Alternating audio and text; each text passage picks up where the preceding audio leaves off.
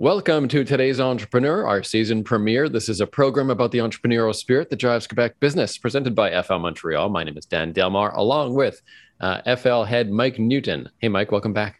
Hey, Dan, how you doing? It's time to kick off a new season. Oh, so much to do this season. We we're very excited. Um, we are going to talk to a lot more international entrepreneurs this season. We have some big plans, especially for the new year. Um, we're talking about supply chain and urban farming on the program today with the co-founder of Lufa Farms, Lauren Rathmell. Very excited about that. Um, lots to talk about in business um, over the last few months. How was your summer, Mike? Uh, summer was, uh, I guess, a little uh, creative to get to get around doing things. Uh, you know, I like uh, I like the horse races, and I go to Saratoga, so uh, managed to get down and see a few ponies run. Uh, the reality at the end of the day is we are still no further ahead today than we were uh, back in June and July when everybody kicked out from a COVID perspective. And you know, the biggest, the thing that's taking its its biggest toll on us it continues to be, uh, you know, the, the the change in the workforce and, and resignation. And you know, it, it's a challenge. I know Dan. I think I think you have an opinion on the decimation that's been uh, going on to many people and many businesses that you know. Yeah, let's start the labor shortage. I think that's one, the one issue. I think, uh, besides obviously COVID and related uh, problems, uh, that's the one issue that's been on the minds of a lot of entrepreneurs that, that I speak with and some of my clients who are having trouble attracting talent. Um, in communications, it's it's affecting me as well. Um, I think I could safely say my business would grow a lot faster um, if I had access to more bigger talent pool. What's going on out there um, in your estimation? Is this sort of like a generational shift? Is is COVID sort of keeping a, a new generation of, of workers out of commission for a little bit?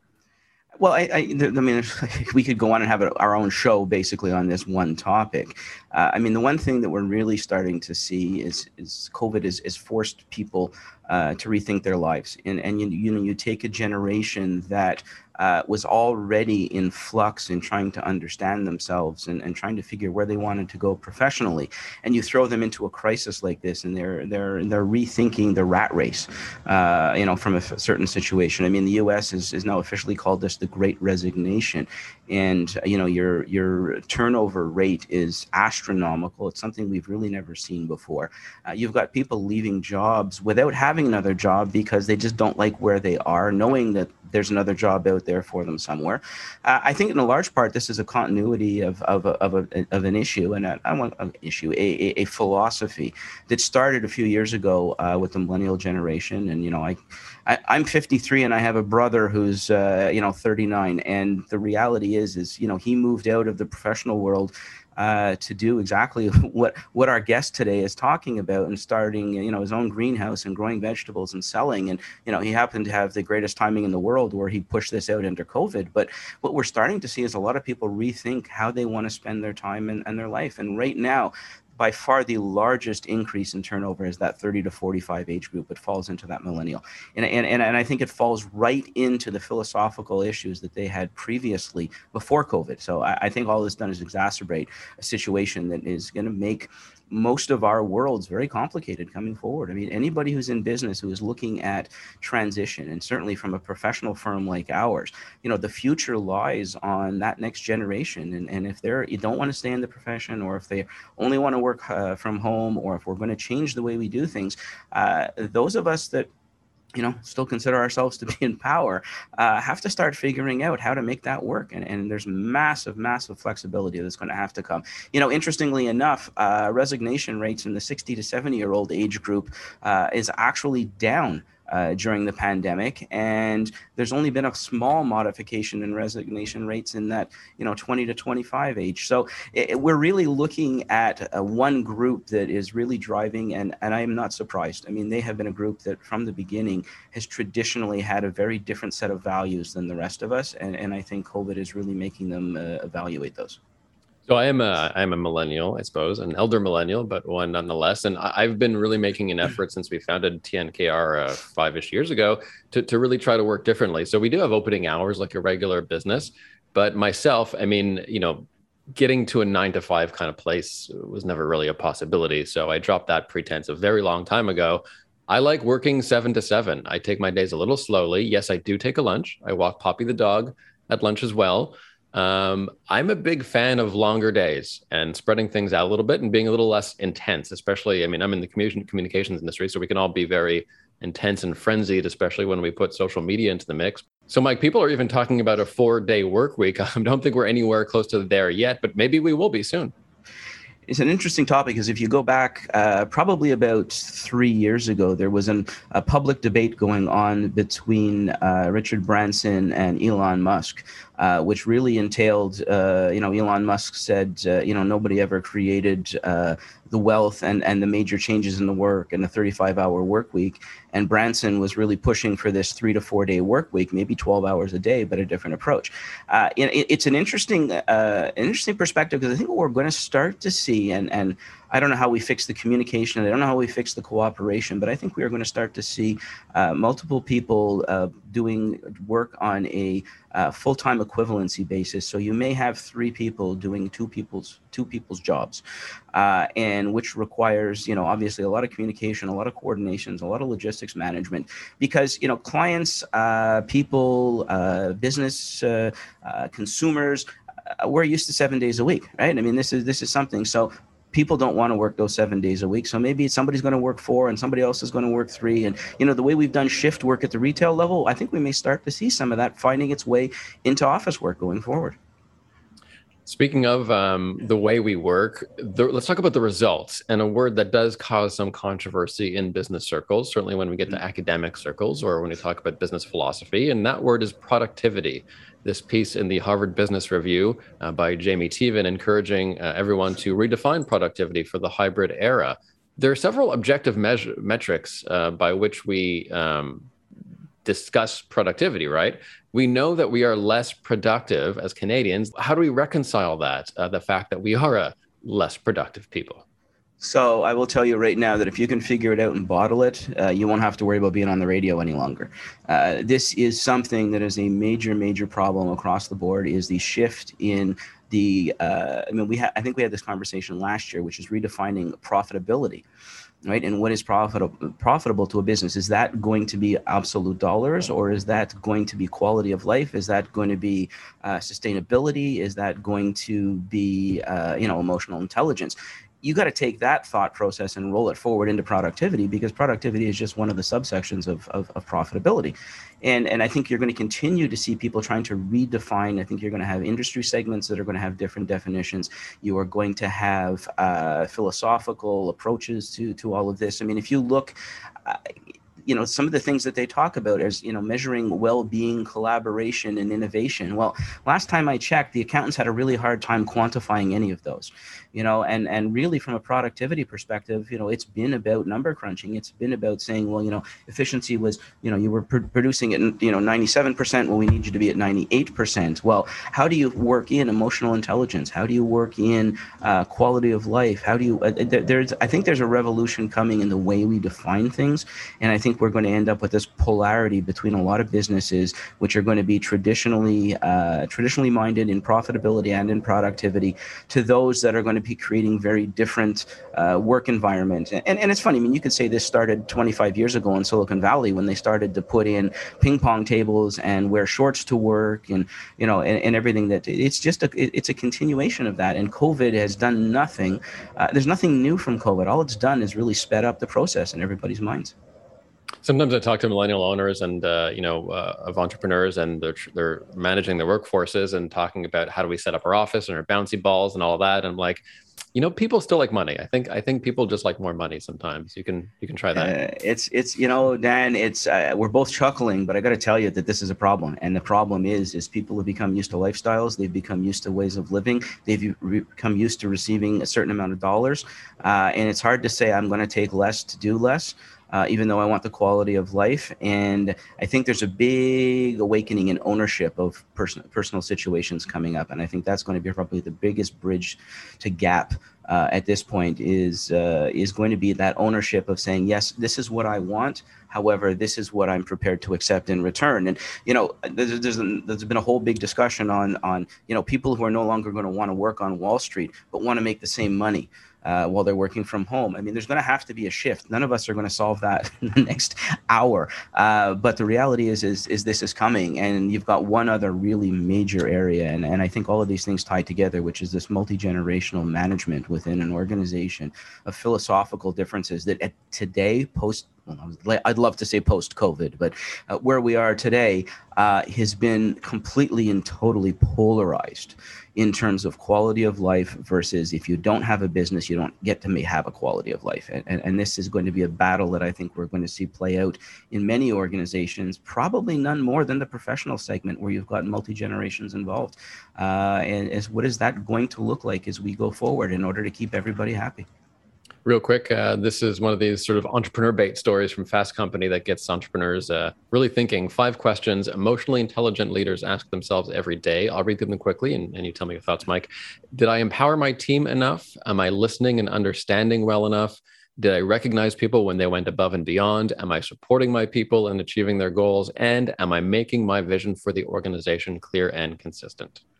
I would say with without with the exception of number five if you can try and find somebody that can quantify the first four, uh, you're way ahead of the game. I mean, these then become philosophical discussions. I mean, the concept of emotional intelligence in and of itself is a bit challenging for a lot of, uh, uh, you know, a lot of older generation. And, and I don't mean older generation as being 75 and up. I'm talking the post millennial uh, group in terms of understanding emotional intelligence. It's one thing to understand it. It is completely and totally another thing to find a way to implement it within your organizations.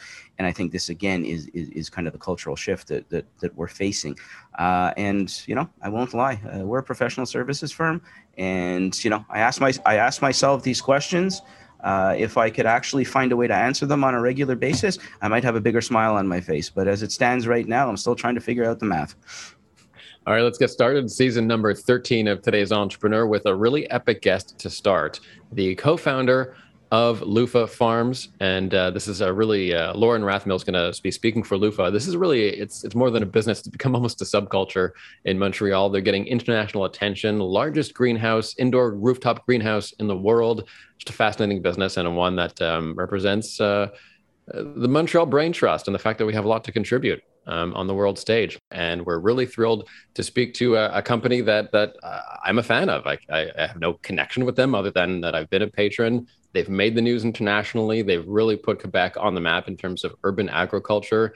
They recently opened, uh, I believe, was the, one of the world's largest indoor greenhouses, if not the largest. Really impressive company. Uh, with us today is Lauren Rathmell of Lufa Farms. Lauren, welcome to today's Entrepreneur. Hi, thanks for having me. First, what is Lufa Farms? Let's just do a quick definition, please. Um, so we're a company that grows food on rooftops in the city um, and also partners with local farms and food makers. Uh, and everything's provided through an, an online farmers market uh, directly to customers. Great. So uh, I, will start off with the, my initial thought when I was told, you know, we're bringing Lufa Farms on, and I thought I was trying to figure out how I was going to get one of these for the shower, you know, a loofah to to clean up with. So uh, I had to uh, to educate myself, I guess, a little bit more on what you're doing. But in, in all seriousness, I, you know, the the solution that you're providing here is is to me is, is a phenomenal one. We look around the world and the opportunities for us to to do urban farming, uh, you know, to, to feed the world as opposed to, you know, processed food and everything else that exists is is an, is not only an honorable one, but it's uh, potentially a very financially lucrative one. Um, what were some of the biggest obstacles, I guess, that when you started to build rooftop uh, farms? What, what, were some of the what were some of the issues? Um, I think first and foremost was finding that first site. Um, that's I'm actually sitting on our greenhouse now, working from here. But um, this site was we were looking for an existing building, so we we did it in a very uh, I guess database sense, we went and took Google Maps. We surveyed basically the whole island of Montreal and quadrant by quadrant looked for a site that a rooftop that would have enough space to house a greenhouse. Uh, you know, at least thirty thousand square feet we were looking for at the time, um, and then we kind of were looking at structurally w- would the building actually be able to support it, um, and then the third tier would be actually finding a building owner that would be willing to take the the plunge with us and and like test the whole concept out essentially. So convincing someone to get on board um, and, and let their building be be the first world's first rooftop greenhouse. Um, so that took time. It took uh, and then engineering the greenhouse beyond that point again was like a whole nother this was the world's first of its type so figuring out how to actually adapt a greenhouse to be built on a rooftop um, those are some of the key like technical challenges early on. And since we've done that proof of concept, it's been easier and easier. Still very hard to find sites and to build greenhouses, but we've learned a ton, um, and we've kind of slowly, slowly perfecting that that model um, and being able to build on more rooftops. So I got to assume that you know there's a lot of people that have little gardens growing on their rooftops. I mean, this is uh, we're not talking. I mean, I, I can see the picture behind you. Unfortunately, our, our, our the audience can't, but they can go to the websites. It's phenomenal, and and you know you're talking about thirty thousand square feet of uh, urban farming. Um, you know, I put a I, I grow a few vegetables up on my roof is one thing. I mean, there's got to be zoning, there's got to be permits, there's got to be acceptance from the city. I mean, not everybody's going to go uh, jump on the rooftop and start farming. No, exactly. I think um, it, we kind of had to define it for the city, let's say, and, and the building owners and everyone in, in our ecosystem um, because it wasn't being done, not at this scale. So this is three fourths of an acre to kind of give you another idea of, of that snapshot. Since then, we've built three other greenhouses, each bigger than the last. Um, our most recent we opened um, just over a year ago in Ville Saint Laurent, and that was um, uh, yeah, like the largest today, actually the world's largest uh, rooftop greenhouse. Um, and uh, sorry, I just wanted to give you the square footage. I always forget, um, but it's essentially um, 100, yeah, 163,000 square feet. So much larger than our 30,000 square feet uh, here today. And um, yeah, I, sorry, I kind of jumped all over the place, but you get the idea. Let's talk about that Saint Laurent facility for a little bit because I, I mentioned that off the top. Um, that's sort of what got uh, you guys on the map for me, and you made the, the, news internationally. It's really incredible. Did you go into this project wanting to set a record, or did this become apparent later on? Uh, no, I think so. Every greenhouse has been bigger than the last. We're we're looking for those economies of scale. Um, we want to produce each site is so hard to find and build still today that we want them to be bigger so that we can produce more food in one fell swoop essentially when we start opening a, a new greenhouse. So it's it's really key that we we build big enough uh, and then fewer rooftop greenhouses you know each larger than the last. The what was really great about the Ville Saint Laurent site um, which is the timing. I mean it was not something we planned at all but um, we with with everything that happened last year with the, onset of the pandemic uh, in March, we essentially doubled our volumes overnight. It was, you know, everybody's moving to online uh, home delivery, et cetera. And we were able to provide a lot of that. And Ville Saint Laurent came online uh, right like a month or two later. So, and it was all the tomatoes you could imagine. like we had 10 different varieties, um, you know, barrels and bushels and, and pounds and tons of tomatoes. So yeah, fortunately good timing. Lots, lots of tomatoes for, for Lufavores. Very cool. Let's let's take a step back again to site selection. I mean, you, you made it sound like, hey, we'll uh, you know we'll survey the land, we'll find a rooftop, and boom, so long as somebody's on. I mean, there's a lot more that goes into farming. I grew up in the country. You know, you're talking about site selection, you're talking about soil uh, acidity, you're talking about uh, crop rotation. I mean, they're all things that farmers have to deal with, and and you know we've seen the I don't want to say the death of the small farmer, but the reality is that, that a lot of the, the field farming has become very corporate, uh, and a lot of small people are not capable of maintaining the farms that they used to have, at least from a financial perspective. Um, you're talking about doing something that, you know, ultimately at the end of the day is not necessarily uh, capital intensive in machinery and equipment, but rather in infrastructure and and I guess you know ultimately at the end of the day, the big differences between somebody who's going to do this type of farming and somebody who's going to put a greenhouse on land in the suburbs. Uh, are there any major differences, and are you looking for something different when you're looking for a rooftop? Um, yeah, and uh, interesting way to look at it. I think um, it's it's more expensive to build a, a rooftop greenhouse versus one on on land. Um, part of the reason we do that, well, there's actually two main reasons we're doing that, which is not to use new land, so to repurpose these lost spaces um, that are either existing or under, you know, planned uh, rooftops, uh, commercial rooftops. So we're able to repurpose those, turn them into food production, um, be closer to our customers as well, obviously by doing that, by being in the city. And then the sustainability side of it, we can actually save about half the energy by being on a rooftop than on the ground um, on a year-round basis. That's what we've we've looked at. So it's really and it's a win for the building below. Obviously, we're uh, year round. We're kind of replacing the the negative effects of a of an urban rooftop, which is you know as a heat island in summer, we're a cooling kind of transpiring plant surface, um, and in winter we're insulating. We're this nice warm bubble on top to help prevent heat loss and save them their energy as well. So you've got a lot of people, uh, obviously ordering online. Are people capable? I mean, COVID with COVID restrictions, or once COVID's over, are people capable of coming either picking their own or buying uh, from you on site? At the greenhouse, you mean? Yes. Uh, we do. So we have uh, no. We sell everything online. So everything that we grow, that we source from all of our partner farmers and, and uh, food makers, is sold in this online farmers market.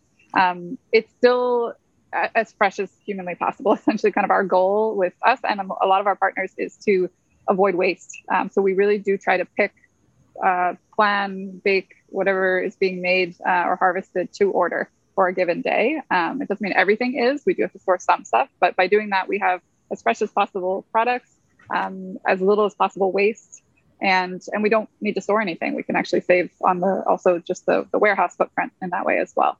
Um, so yeah well, I mean, the, the the state sustainability component of it is is great. You still got to get the packages to your clients.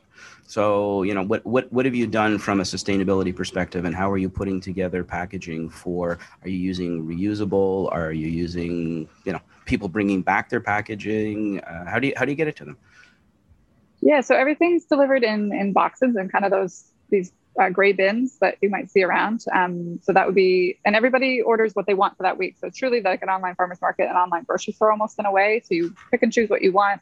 Um, you actually have until midnight before your delivery day to finish customizing your order. And then the next day, it's sent out either to a pickup point of your choosing or home delivery if that's your option um, in these bins, these baskets. Um, and based on how much you order, you may get one, two, three, ten, who knows, baskets delivered to you. And then we pick those up on the following week. Uh, you can also bring it back to us at any of our pickup points, but that's kind of how the cycle goes. Mm-hmm. And packaging is a big focus actually within the basket as well. We're constantly looking at how to decrease the footprint of that packaging um, and, the, and the sustainability side there. So we've done, we've actually converted everything in our greenhouses to compostable packaging, um, and even some of our plant supplies are now compostable plastic. Um, so it's it's really a key focus, a key part of our, our mission test actually in terms of how we think about the sustainability of everything we do. And I have to say, the, the packaging was a major reason why I think in our family, we're two busy entrepreneurs. We ended up increasing our Lufa order because some of these meal kits are pretty uh, pretty wasteful in terms of packaging, and I just started to feel really bad about all these boxes I was getting. So, um, congrats on on on helping to solve that problem. Yeah, work in progress, but definitely some good moves. And uh, Lauren, I was mentioning that you know I'm a fan. Uh, I subscribe. Um, I love the sustainability, and this company sort of came out of nowhere to become really a, a, huge international phenomenon, the, the largest indoor greenhouse in the world right now. Tell me how all of this came together. Um, how did you meet your co-founders?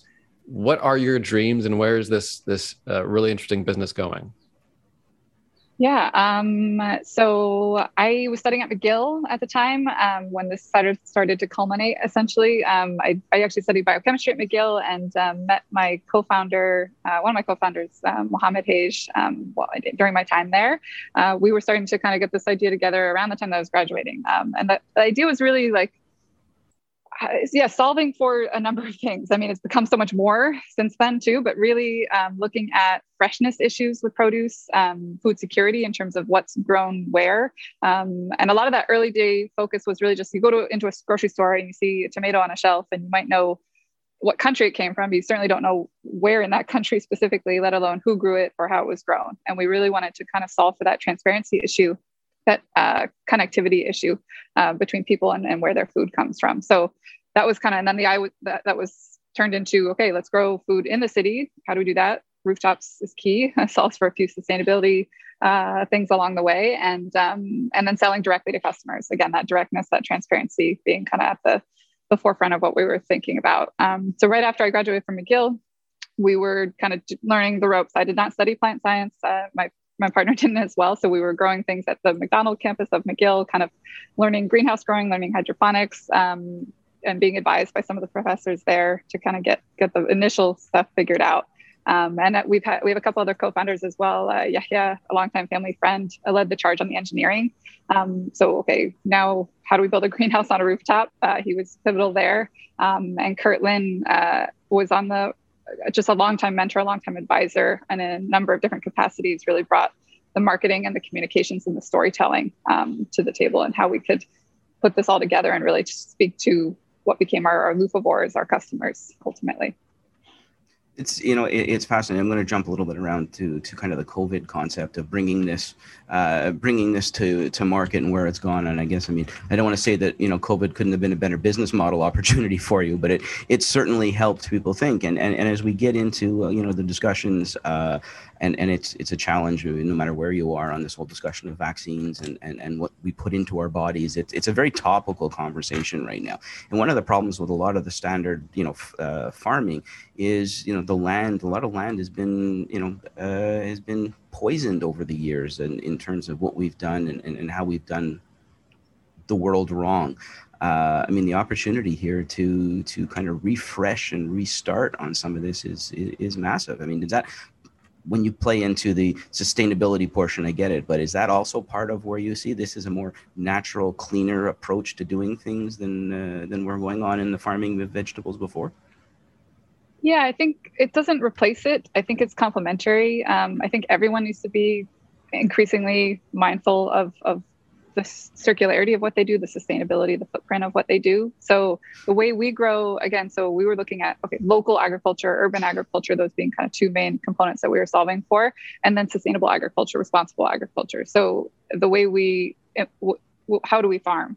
Uh, and we kind of looked really closely at all the different facets of that to make sure that we were very very sustainability minded obviously from the get-go so we're circulating all of our water kind of being a big one you're talking about you know impacts on the environment and that was like the key thing that we put in place right from day one um, again so there's no runoff there's no waste um, it's as efficient as possible we don't use any synthetic pesticides we use only biocontrols so we're also looking at it's a little bit of a circularity thing there right we're creating these ecosystems of good bugs versus bad bugs in our plants to keep things healthy over time.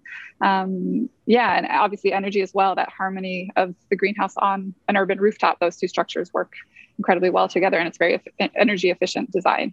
Um, so I think that's that's the key, and we we work hand in hand with a lot of local farms, a lot of local food makers, and the themes are the same, the values are the same. Um, we look at, at, everyone's kind of studying their footprint, and we have sort of standards that we we uh, we set out for them as well, or that we work with them on you're one up on my next question because my my next question was going to be how do you control your partners and and and to make sure that they're maintaining the same standards? I mean do you have written uh, a protocol? Do you have uh, you know like kind of a does everybody sign on to doing things the same way? Yeah yeah. Essentially we have it's not uh, it's essentially like an internal process internal checklist let's say. We call it our, our mission test um, which is uh, yeah do they share the same values? Do they do things the way that we need them to be done or that from a, that the planet needs them to, to be done right? It's really about sustainability um, packaging is in there as well like being mindful of, of, the packaging they're using the ingredients they're using if they're processing food or making or baking um, the ingredients are really important. So um, it really builds this awareness in our whole ecosystem um, and we really do seek out people that are already doing that or that are willing and, and ready to change or, or update things accordingly I was going to say you have some really interesting partners. Um, I'm looking forward to my Hof Kelsten uh, croissant tomorrow morning. Um, is that a big part of success as well? Just getting some of those brands within the family because it's it's convenient for me to not have to run around and get my croissants all the time. Yeah, I think we've there's just so many cool people doing so many cool things, and uh, like our partners are incredible. We have um, you're mentioning yeah Hof Kelsten's uh, amazing kind of like like icon bakery in Montreal, um, and they're very yeah, ingredient packaging, like I said, minded. So they were ready and willing to come on board. Um, and it gives people a lot of access to a lot of different things in one place. Like it's it's not just vegetables, right? It's we source we grow a lot ourselves. We do tomatoes, cucumbers, peppers, eggplants, greens, you name it. Uh, you know, 50 plus varieties. Um, but then we also source everything you can think of. So we've got dairy, we've got bread, like you mentioned from Hof. Um, and uh, meat, seafood, uh, every category pretty much you need. Um, and we're always looking for partners that again share those values that are like-minded uh, to help supply those things. I think one of our one of my favorite, or I should, shouldn't have favorites, but one of our uh, I guess best examples of a partner farm who's been with us a really long time, has grown with us, has experimented with us, tried new varieties for Lufavores, um, is uh, Carl uh, at um, the farm is called Biosaver, Carl Gagnon. It's right in Laval. It's really not far from the city, um, and he's just every year is doing all sorts of cool things. He's organic, um, and he's I think he initially just did a few different varieties of things, and then he's sort of just played with the his crop plan year after year. Um, and our team often goes and visits, checks, checks things out. Uh, yeah, just cool. Really great guy. So I, I got to assume that uh, you know, as successful as the as the project that you're working on now, you're going to continue to expand either locally or or, or nationally. Uh, have you had requests for the model that you've created, where you've started? I mean, this is relatively new, groundbreaking, excuse the pun, uh, process here. Are you getting requests from other major urban centers as to, hey, how do we get this going, and and, and what does this look like? You talking about like uh, beyond Montreal or yeah, or any, anywhere in the world? I mean, I mean, if you're if you're if you're talking about urban farming, you have places like you know New York City or Paris or you know the, a lot of these places that happen. I mean, you even look at some of the cities in Africa or in Asia. If you could start, you know, creating these things, I think we solve a very large problem of hunger around the world. I mean, this is a this is a a recipe again that that that is probably something we should be looking at in the future. You guys are one of the first to do so. Is this going to provide an opportunity for you to try and get your message out and uh, work forward. Forget the dollar value to it. I'm just talking about principally here. Yeah, absolutely. I mean, that's what we that's why we set out to do this. That's why we built the world's first commercial rooftop greenhouse, and we've steadily grown um, in Montreal. It's not. This is. Um, we joke like we tell our team. Um, this is a, a multi generational endeavor. Uh, this is a long game. This is not a like grow fast and split sort of situation. We're really steadily trying to create a business model that is not the only solution, but can complement a lot of these sustainability, food security, and other issues, especially in urban areas where populations are increasingly densifying. So um, we've proven the concept in Montreal. Um, we've, especially over the last year with kind of COVID crunch times, we've really honed a lot of the key components of our operations. And now I think we're at the, the precipice of, of expanding beyond Montreal. That's really the next big step that we plan to take. We're going to continue to grow in Montreal and build uh, more rooftop greenhouses, but we're really looking. A lot of our team's effort now is starting to look look up and look ahead. Uh, which which cities next, and and how do we start really rolling this out? Are you still doing any work with Macdonald College uh, uh, in the West Island? Uh, I mean, they've, they've been trying to be at the forefront of a lot of this work as well. So. Yeah, I mean, we have advisors there that that we ping from time to time to kind of help us with some of the key problems we're up against. Yeah, uh, Danielle Donnelly was was one of the key uh, people that helped us. She basically taught Mohamed and myself plant science. She um, helped us with a lot of like literature reviews and kind of early studies of urban agriculture. It's really, really their amazing team it's going to be it's going to be interesting to see how the uh, sustainability environmental component of doing the right thing is going to mix with capitalism somewhere in the near future before we start to see large corporations starting to, to put uh, greenhouses on top of their big buildings. So uh, you know power to you. This is a phenomenal project and uh, like i said growing up in the country and watching some of the effects on farmers this is a great thing to see We'll have Lauren's uh, one piece of advice for today's entrepreneur in a moment. Certainly, they've had some interesting offers, I'm sure, um, in the past few months, especially since they made the news um, for that largest uh, indoor uh, rooftop greenhouse in the world. Um, let's bring in Jean-François Audet, partner and vice president at Groupe Fuller Landau, to talk about acquisitions, um, unsolicited and otherwise. Jean-François, welcome. Thank you, Dan, for having me today. And Mike, in the case of Lufa, I mean, once I, I know in PR, once you start breaking through and making the news on CNN and getting some headlines internationally, your people are going to come calling. Yeah, look, I mean, the, everybody is looking for uh, something that is a hot topic that you know has has a has a really good situation within the marketplace uh, that could be the next uh, you know unicorn as they call them in, in Silicon Valley. And the, the reality is, is somebody at some point is going to come knocking. And certainly, when you get into groundbreaking areas, you get into technology areas, you get into sustainability areas, there are a lot of people with a lot of money who are, are, are going to start knocking on your door. And JF, I mean, you know, part of part of that that excitement, I guess, is is how do you manage unsolicited offers, and when they come your way, what what are some of the things that you should be considering when somebody knocks on the door and says, "Hey, uh, we're interested in your business. Uh, are you for sale?" there are so many things to consider, Mike. And maybe before we we address that specifically, I, maybe I'll just speak about the landscape and everything. So, uh, so first, like the unsolicited offer, it's it's pretty self-explanatory. It's uh, it's an offer, you know, an unsolicited offer in respect of which a management or board of directors. Uh, you know did not set out or otherwise arrange for the offer to, uh, to to make such an offer so and i think it's especially relevant nowadays to discuss about that topic because if you just look at the canadian m&a market activity uh, it completely recovered to its pre-pandemic level. Uh, this is true both on a transaction count uh, and uh, with regards to the the value of the deals that are being out there. Um, and you know, looking at the, the current pace for the six months, uh, you know, 2021 is pretty much in line to be as good as 2018. And just you know, uh, to throw out numbers out there, uh, 2018 we had close to 2,000 transactions that accounted for you know approximately 125 billion. Right now first half of 21 uh, 2021 sorry we're just over a thousand transaction with a valuation of you know give or take 62 billion. So pretty much in track to to to, to match 2018 which is a which was a very solid year in terms of m&a and you know there's a lot of enthusiasm in the marketplace as you said. You've got many companies and strategic buyers that you know are loaded with cash um, and and not to mention those private private equity firms uh, you know, they've been really good at raising capitals over the last few years, and now they're sitting on a lot of dry powder, and you know, they need to find companies to invest in uh, to get a return on that capital that was raised uh, over the years. So, taking a step back, you know, we are in an environment that is very suitable uh, for these unsolicited offers and offers will be looking for companies with you know a solid business model and with you know an interesting and a bright outlook. So you know it's not a question of if it's going to happen. It's it's more a question of you know when uh, it's going to happen so one of the things, JF, that, that, that I find you know interesting in, in, the numbers is you know we have come full circle, like you said, from 2018.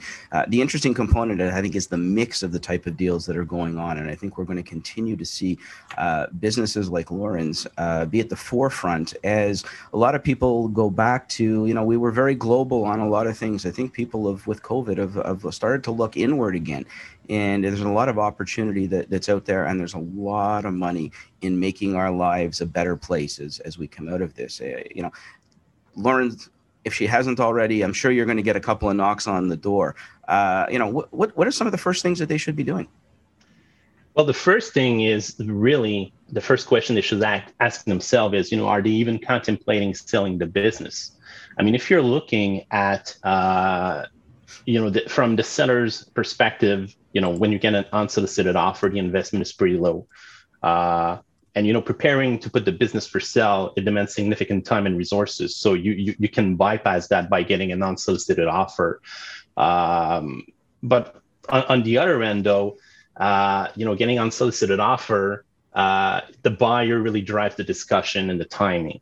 And you know, by initiating this process, the buyer will be framing the narrative around what makes the target company valuable and how much it is worth. And, and more importantly, it will control timing and, you know, uh, it will push the seller into, you know, a major decision that is likely not going to be made at the best point in, you know, in the business cycle or, you know, at a moment where the owners are ready to, to retire. So and and that's the thing with you know unsolicited offer. You you'll never really know if you're getting the best deal because you're pretty much dealing you know one on one with uh with with with, uh, with a prospective buyer yeah, and I think the big thing when you start getting into sustainability in areas where people have started this with a mission and a purpose, and the corporate world comes knocking on capitalism, uh, I think one of the things that they may lose control over is the, is the is the quality of the product and the direction that they want to take things. You know, what what are you looking at when you're when you're uh, consulting on somebody who gets an offer who's in a situation like um, where Lauren is that, that obviously has started this business for a purpose. It's not just about making money. It's about making the world a better place. And, you know, some capitalist knocks on the door and says, I've got a billion dollars, but uh, this is what we're going to do. There's always a question of fit with, you know, the potential purchaser. You, you, you want to know who you're dealing with. Are you dealing with a competitor? Are you dealing with a private equity firm? The, these guys, they, they, they have an agenda, and you, you want to see, you know, if if there's a fit with, you know, what you want to leave as a legacy. Um, so that's, you know, truly the number one thing that you're going to be looking at. And now, assuming that you're moving along into the process, well, it becomes a question of, you know, rallying your team to be surrounded by professionals uh, and that would mean your accountant, your tax experts, your legal advisor. uh, there are so many things to consider and to look at when you're getting an offer. And uh, you know, just from a legal standpoint of view, I mean, you want to have your lawyer around the table to review that, you know, purchase agreement. There's, and I'm not going to learn you anything, Mike. I mean, when you get a a, a purchase agreement, it's a lengthy document, and uh, you know, most of the provisions in there are standard, but there may be, you know, some specific provisions that you want to have a specific look at. Uh, and I'm thinking about you know the non-compete provision you know responsibilities warranties that you know following the closing uh, you know you as a seller you, you want to make sure that you limit your exposure as much as possible uh, following the closing Jean-François Audet, partner and vice president at Groupe Fuller Landau on acquisitions. Uh, thanks so much, Jean-François. Thank you very much, Dan. And Mike, at the end of the show, as we always do, we turn to our guest, Lauren Rathmell, co-founder and greenhouse director of Lufa Farms, and we ask her for her one piece of advice for today's entrepreneur. Lauren, what do you think? Um, I thought a lot about this, and I think um, there's so much advice and so many things we've learned along the way. Um, I think one of the things that really stands out, especially in this era of of, of awareness and um, everything being kind of uh, yeah, so, social endeavors, sustainability endeavors. Um, the really important thing to me, and I guess in a snapshot would be center yourself and your endeavor on strong, transparent values. Um, we did that from the get-go, and I think we've we've maintained that all along the way. Um, this is really what anchors your team. It, it, defines your culture, and it and it builds your following. Uh, that's why our Lufavores are with us, and and hopefully will will stay with us long term. I'm not going anywhere. So thank you for uh, for for your mission and for your extremely competent business. I mean, it's great. It's really great to receive those boxes, Mike. Um, just really another great Montreal company to start the season and one that uh, is not done making noise internationally. Definitely, and you know, it's the one thing that over the last little while that that's really amazed me about you know the shows that we put together has really been this kind of groundbreaking environment of of, of taking young new technology or young new sustainability models, and you know, kind of, kind of I don't want to say getting away from the old manufacturing, but uh, there's certainly a lot of really good things that are going on in this city, and and it's great to see the entrepreneurial spirit alive and kicking in in a younger generation. So you know, for the old man like me, it's good to it's good to look down the road and, and see a lot of positivity coming our way. You know, I had one of those supply chain moments um, where, uh, you know, a few a few months ago we had Lufa Farms and they were saying about all their extra strawberries, and then I tasted the strawberries in their juice. And today Lauren was talking about all the tomatoes, and I I I, I harkened back to last week when we made all the tomato sauce from our extra tomatoes uh, that we got from Lufa Farms. So uh, supply chains are changing, and we'll be bringing that up, of course, uh, a little more on the show uh, this season. Mike, uh, it's been a great show. Thank you, and we'll see you back here next week. Dan, it's always a pleasure. Thank you. Don't forget today'sentrepreneur.org for 13 years worth of shows if you want to get some entrepreneurial inspiration there. And we'll see you back here next week. Don't forget to subscribe on iHeartRadio, iTunes, or your favorite podcast platform. Take care.